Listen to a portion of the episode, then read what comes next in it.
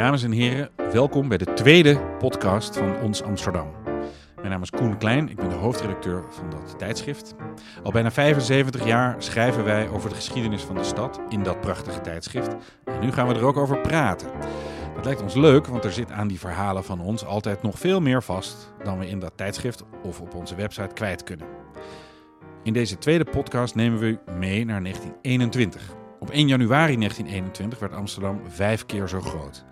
De gemeente zat al decennia veel te nauw in zijn jas. Er was grote behoefte aan nieuwe woonwijken en nieuwe industriegebieden. En daarvoor werden vijf buurgemeentes in één keer geannexeerd. Drie daarvan lagen in wat nu Amsterdam Noord is: Buiksloot, Nieuwendam en Ransdorp. En verder de gemeente Sloten en de gemeente Watergraafsmeer. Op 1 januari 1921 was iedereen daar met hamerslag Amsterdammer. Die noordelijke gemeentes waren best blij met die overgang. Die hadden erg geleden onder de watersnood van 1916 en de voedseltekorten in de Eerste Wereldoorlog. Dat konden die kleine gemeentes niet aan. In Sloten en Watergraafsmeer was veel meer verzet, maar vergeefs.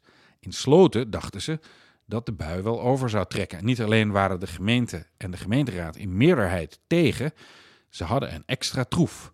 Hun jonge en energieke wethouder Willem de Bisonnier zat in de Tweede Kamer. En hij zou zich daar tegen het annexatiebesluit uitspreken. Maar tot ieders stomme verbazing zei de Bisonnier daar iets heel anders. De raadsleden van Sloten waren verbijsterd en dat zijn ze nog altijd. Wij laten nu Willem van der Laan aan het woord, landbouwer aan de Sloterweg, gemeenteraadslid. In een historische opname, het verraad van de Bisonnier zit hem nog altijd hoog. Meneer van der Laan, aan u het woord. Uh, dank u wel. Ja, mijn naam is dus Van der Laan. Ik ben herenbroer van de boerderij Rijnhof aan de Sloterweg. Herenboer zeg ik, maar dat ziet u natuurlijk allemaal. Het leven op het land heeft mij de man gemaakt die ik nu ben. Een eerlijke, betrouwbare en hardwerkende man. Een boer, ja, maar een man van aanzien. Ik vind het belangrijk om het juiste voorbeeld te geven door goede manieren te tonen. Mijn boerderij ligt hier aan de Sloterweg in Sloten. Ik ben geboren en getogen in Sloten. Ik durf u wel te vertellen dat ik een trotse Slotenaar ben, een, een echte. En gemeenteraadslid van de onafhankelijke gemeente Sloten. Waar ik mij voor inzet, dames en heren. En waar ik, denk ik, respect verdiend heb. En aanzien. Want ik probeer het eerlijk te doen. Al ben ik natuurlijk ook maar een mens die af en toe een foutje maakt. Dat zult u mij ontzien. Een klein foutje, dat kan gebeuren. En ik wou dat ik dat kon zeggen over Willem. Willem de Buissonnier, de verrader, de. de... Nou. Nou, want Willem de Buissonnier is de verantwoordelijke voor het einde van de gemeente Sloten. Hij heeft een heleboel verraden. Dankzij de Buissonnier ben ik, trotse slotenaar, nu zomaar Amsterdammer geworden. Willem kwam in 1917 naar Sloten. Hij ging wonen in de Tromstraat bij de Kostverlorenvaart. Gloednieuwe woning in een gloednieuwe buurt. In Sloten, dames en heren. Let wel, dat was onze nieuwe buurt. Niet Amsterdam, dat was Sloten. Hij werd meteen lid van de raad. En daar was ik persoonlijk in het begin niet zo blij mee. Want ja, wat weet een buitenstaander nou van Sloten? En wat Sloten nodig heeft? Maar al snel verdwenen mijn twijfels, want die man kon namelijk spreken. Ja, ik weet nu dat het allemaal fout was, maar ik had nog nooit iemand ontmoet met een babbel zoals hij. Zoveel zelfverzekerdheid en overtuiging. Je twijfelde gewoon niet aan wat hij zei. En het ging snel met hem. Een jaar later was hij wethouder van Financiën en ook nog lid van de Tweede Kamer. Voor de liberalen van Treup. Ik moet zeggen dat wij in de gemeenteraad eigenlijk behoorlijk trots waren dat er iemand uit Sloten in de Tweede Kamer zat. Een man die hier niet was geboren en zich toch zo voor de gemeente wilde inzetten. Kranten stonden er vol van. Hoe goed hij wel niet was als organisator, hoe hij een man van het initiatief was en zo. Nou, de Buissonnier was een reclameman. Hij zat in de uitgeverij. Ik, ik denk dat u wel begrijpt waar hij die goede babbel vandaan had. En toen ging het allemaal opeens een andere kant op. We kwamen erachter wat voor een achterlijke kerel het was. Hoe dom wij waren om hem zo te vertrouwen.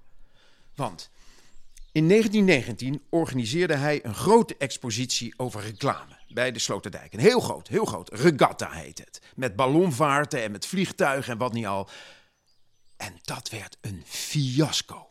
Er kwam daar niemand op dagen. Zwaar in de rode cijfers. Nou, dat had voor ons dus al een rode vlag moeten zijn om op te passen. Want wij wisten ook wel dat reclamemensen je mooie leugens kunnen vertellen. Maar ja, ook mensen met aanzien en respect, harde werkers, vallen ook wel eens voor een leugen. Dat is mensen eigen. Een fout, maar toch.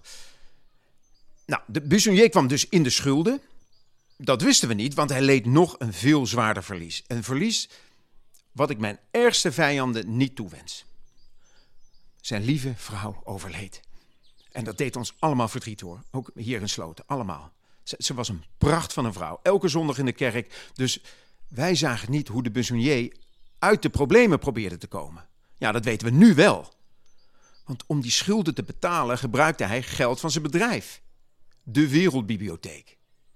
Dames en heren, we maken allemaal fouten, maar Willem zat gewoon echt in de problemen en werd wanhopig, denk ik.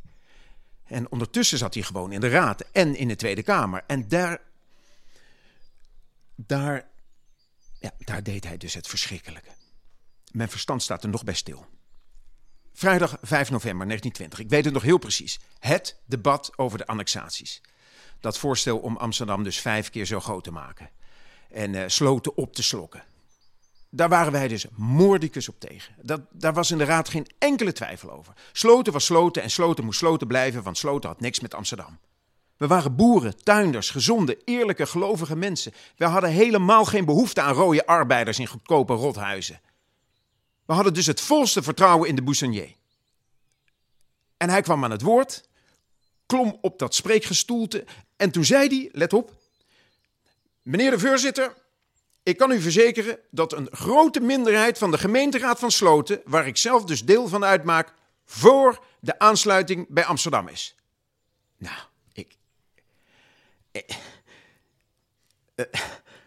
een grote minderheid. Waar haalt die man het vandaan? Dat is onvoorstelbaar. Die klootzak. Het is. Het, nou, hoe haalt hij het in zijn hoofd? Om dat te zeggen. Wij gingen dus direct in protest, bericht aan de Kamer, aan de minister, alles vergeefs. De Buissonnier onmiddellijk naar de raad geroepen, maar die was weg. Opeens, met de trein naar Berlijn. Pas een paar dagen later komt hij opdagen voor een extra vergadering. Dat was 9 november, ik weet het nog heel goed. Woedend waren we. Woedend! Maar eigenlijk vooral met, met stomheid geslagen. Willem, jongen, wat, haal je in je hoofd? Ja, ik schaam me nu nog voor dat heftige taalgebruik. Dat was fout. Alles menselijk, maar u begrijpt ons. Die man, die man, die man heeft ons verraden. En antwoord geven waarom hij dat gedaan had? Nee, hij zei niks. Hoe we het ook probeerden, zijn lippen bleven gesloten. Want hij wist dat zijn mooie babbel hem hier niet uit zou redden. Hij vloog eruit. Nou, diezelfde dag stemde de Kamer voor het annexatievoorstel. Aangenomen. Niks aan te doen. En nu komen dus Amsterdammers alles bepalen. Zij weten niet hoe het hier aan toe gaat. Maar dat maakt ze helemaal niet uit. Ze willen alleen maar meer grond om hun stad uit te breiden. En ja, ja, ik heb er zelf ook bij verloren. Dat mag u best weten. Wij eerlijke, hardwerkende slotenaren hadden ook plannen voor een nieuwe wijk. Prachtige, goede, goedkope woningen voor de werkman van Sloten. Plannen lagen ook klaar. En het zou dus op mijn grond komen, aan de Slotenweg had ik een uitstekende prijs voor afgesproken. Alles goud eerlijk, dames en heren. Alles goud eerlijk. Komen die Amsterdammers en die vinden de prijs te hoog. Die gaan opnieuw onderhandelen. En toen nou, ging de hele zaak niet door. Ook een goedkoper plan vonden ze te duur. Dus ja, ja. Die annexatie gaat mij als slotenaar zeer aan het hart. Maar ik kan wel zeggen dat ik misschien wel het meeste heb verloren. En dat allemaal dat allemaal door die geniepige en smerige Willem de Buissonnier.